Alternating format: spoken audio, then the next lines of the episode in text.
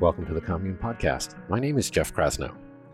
Today's episode, titled How to Eat Healthy from a 7 Eleven, is the product of some in the field research. As you will hear, I spent a Sunday morning meandering the aisles of a local 7 Eleven store in search of healthy food options. This project might sound akin to finding a yoga mat at a Jets game, but you might just be surprised at what I discovered. Okay, but before I jump in, I am so grateful to those of you who write us reviews on Apple Podcasts that we created a special offer just for you 30 days of free commune membership. That's all access for a whole month. Just scroll down to the review section and tap write a review.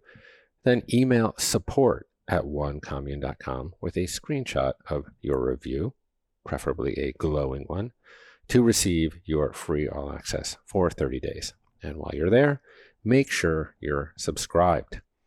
Okay, so one of Commune's primary missions from inception was to democratize access to well being.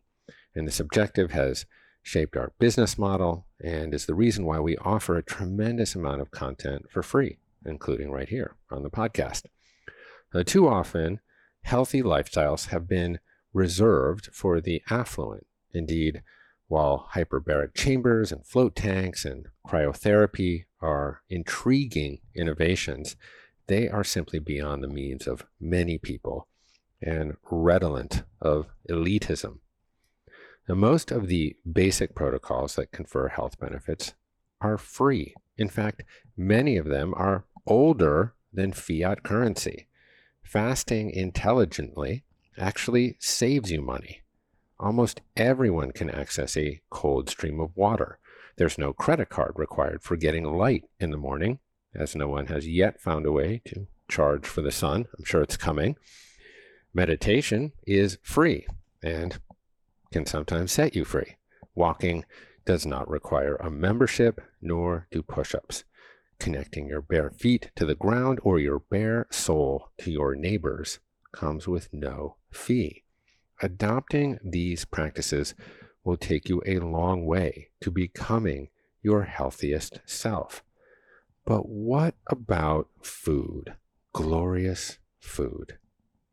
Purchasing nutrient dense organic whole food is unduly expensive, hands down.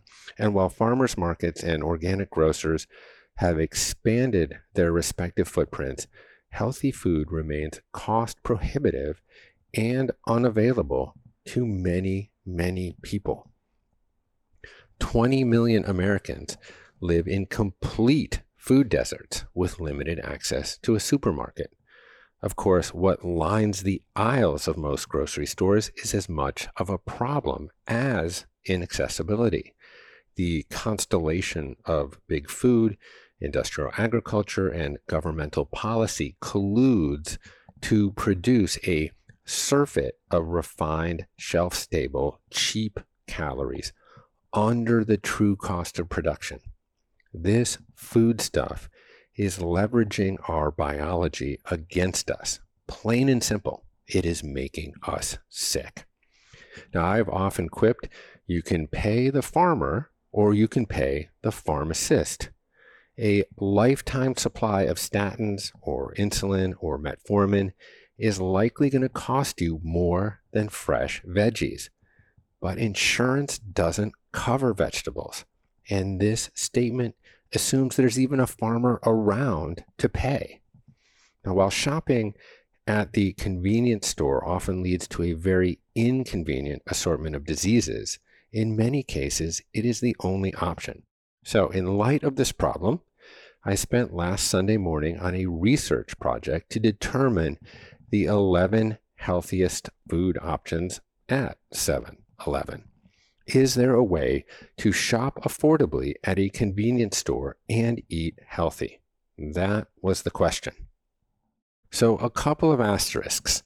I am not contending that shopping at 7 Eleven is a preferable choice.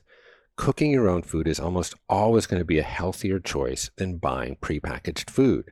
But if your options are limited through time, money, or access, or if you're traveling, I think it's important to know the alternatives. So while the food that I identified represents the best options, none of them are organic, with a few exceptions. So they might have been grown with pesticides and herbicides, and they also may contain harmful antibiotics. I don't address that. Lastly, the 7 Eleven that I visited is in the San Fernando Valley, just north of Los Angeles. The prices at this 7 Eleven, given its location, will be 25 to 50% higher than in areas with cheaper rent. Now, I cannot guarantee that the items that I've picked out are available at all 7 Elevens. For example, there was one pre-packaged salad at my 7-Eleven which made the list. Is this Cobb salad available in Arkansas? I don't know. Of course, 99.5% of the foodstuffs on the shelves are pure crap at any 7-Eleven. The range of candy products is jaw-dropping. I mean, who knew there was 20 different varieties of Skittles? Now, I won't dwell too much on the ubiquity of sugar laden products, but the top three ingredients in Skittles are sugar, corn syrup, which is also sugar, and hydrogenated palm kernel oil. There are 43 grams of sugar in a serving size.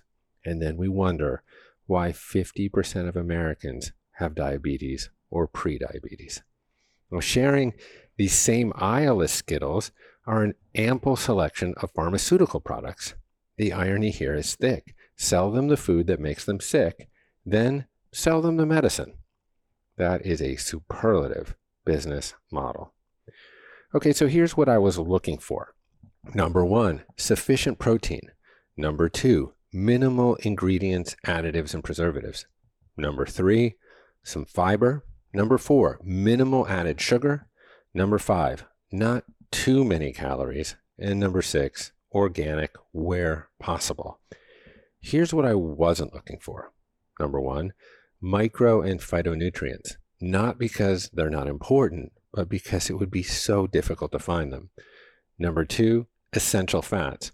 There are some omega 3s here and there, but they're hard to find. Okay, so here are my results of the top 11 healthiest foods in no particular order. Okay, let me start with the Amy's broccoli and cheddar bake. Now, this is the most expensive item at $9.29. This option is actually organic. It has a solid amount of protein at 17 grams, quite a lot of carbs at 50 grams. Now you're getting almost 25% of your total overall daily calories here with 460. Okay, number two is a banana, which reps as the only whole food in the store lots of potassium and decent vitamin C and magnesium, but not much else going on there. Number three, the 7 Eleven private label California Cobb salad, ringing in at $6.49. Now, the Cobb is pretty satiating with a good amount of water volume and 25 grams of protein. Pretty good.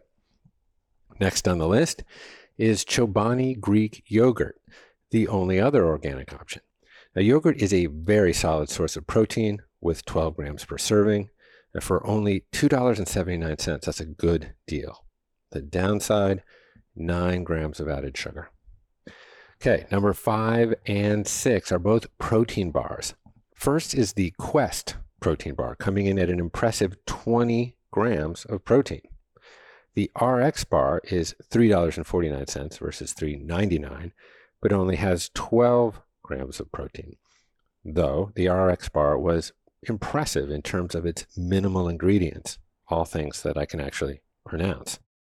At number seven, I have, drumroll please, the Jack Links beef jerky. Now, obviously, this is factory farm meat, but the protein load is decent. Now, why they have to add seven grams of sugar per serving is beyond me. I don't know. Why do they do that? Number eight is the 7 Eleven private label whole cashews, solid magnesium, iron, and protein. But holy calories, 510 per serving, overwhelmingly from fat. Now remember, fat is the most caloric macronutrient at 9 calories per gram. One serving of cashews has 40 grams of fat. So if you're eating nuts by the handful and gaining weight, now you know why. Still, in comparison to most options at 7 Eleven, cashews make the list. Okay, numbers 9 and 10 are similar in nutrition profile. We have the Hormel canned chicken breast and the Bumblebee chunk light tuna. The chicken is $1.10 more per serving.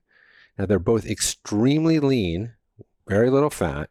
Virtually all the calories are coming from protein. They each boast a whopping 22 grams. Now, in terms of pure value, both these items would be at the top of the list.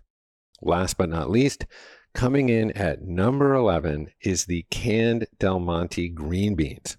Now, green beans are pretty neutral in terms of macros.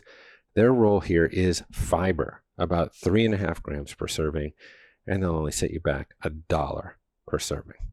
Okay, there you have the top 11 options. So the next big question how could you eat exclusively and affordably from a 7 Eleven across an entire day? So I Tetris together a couple of options. And my nutrition goal here was 100 grams of protein in between 1700 and 2000 calories.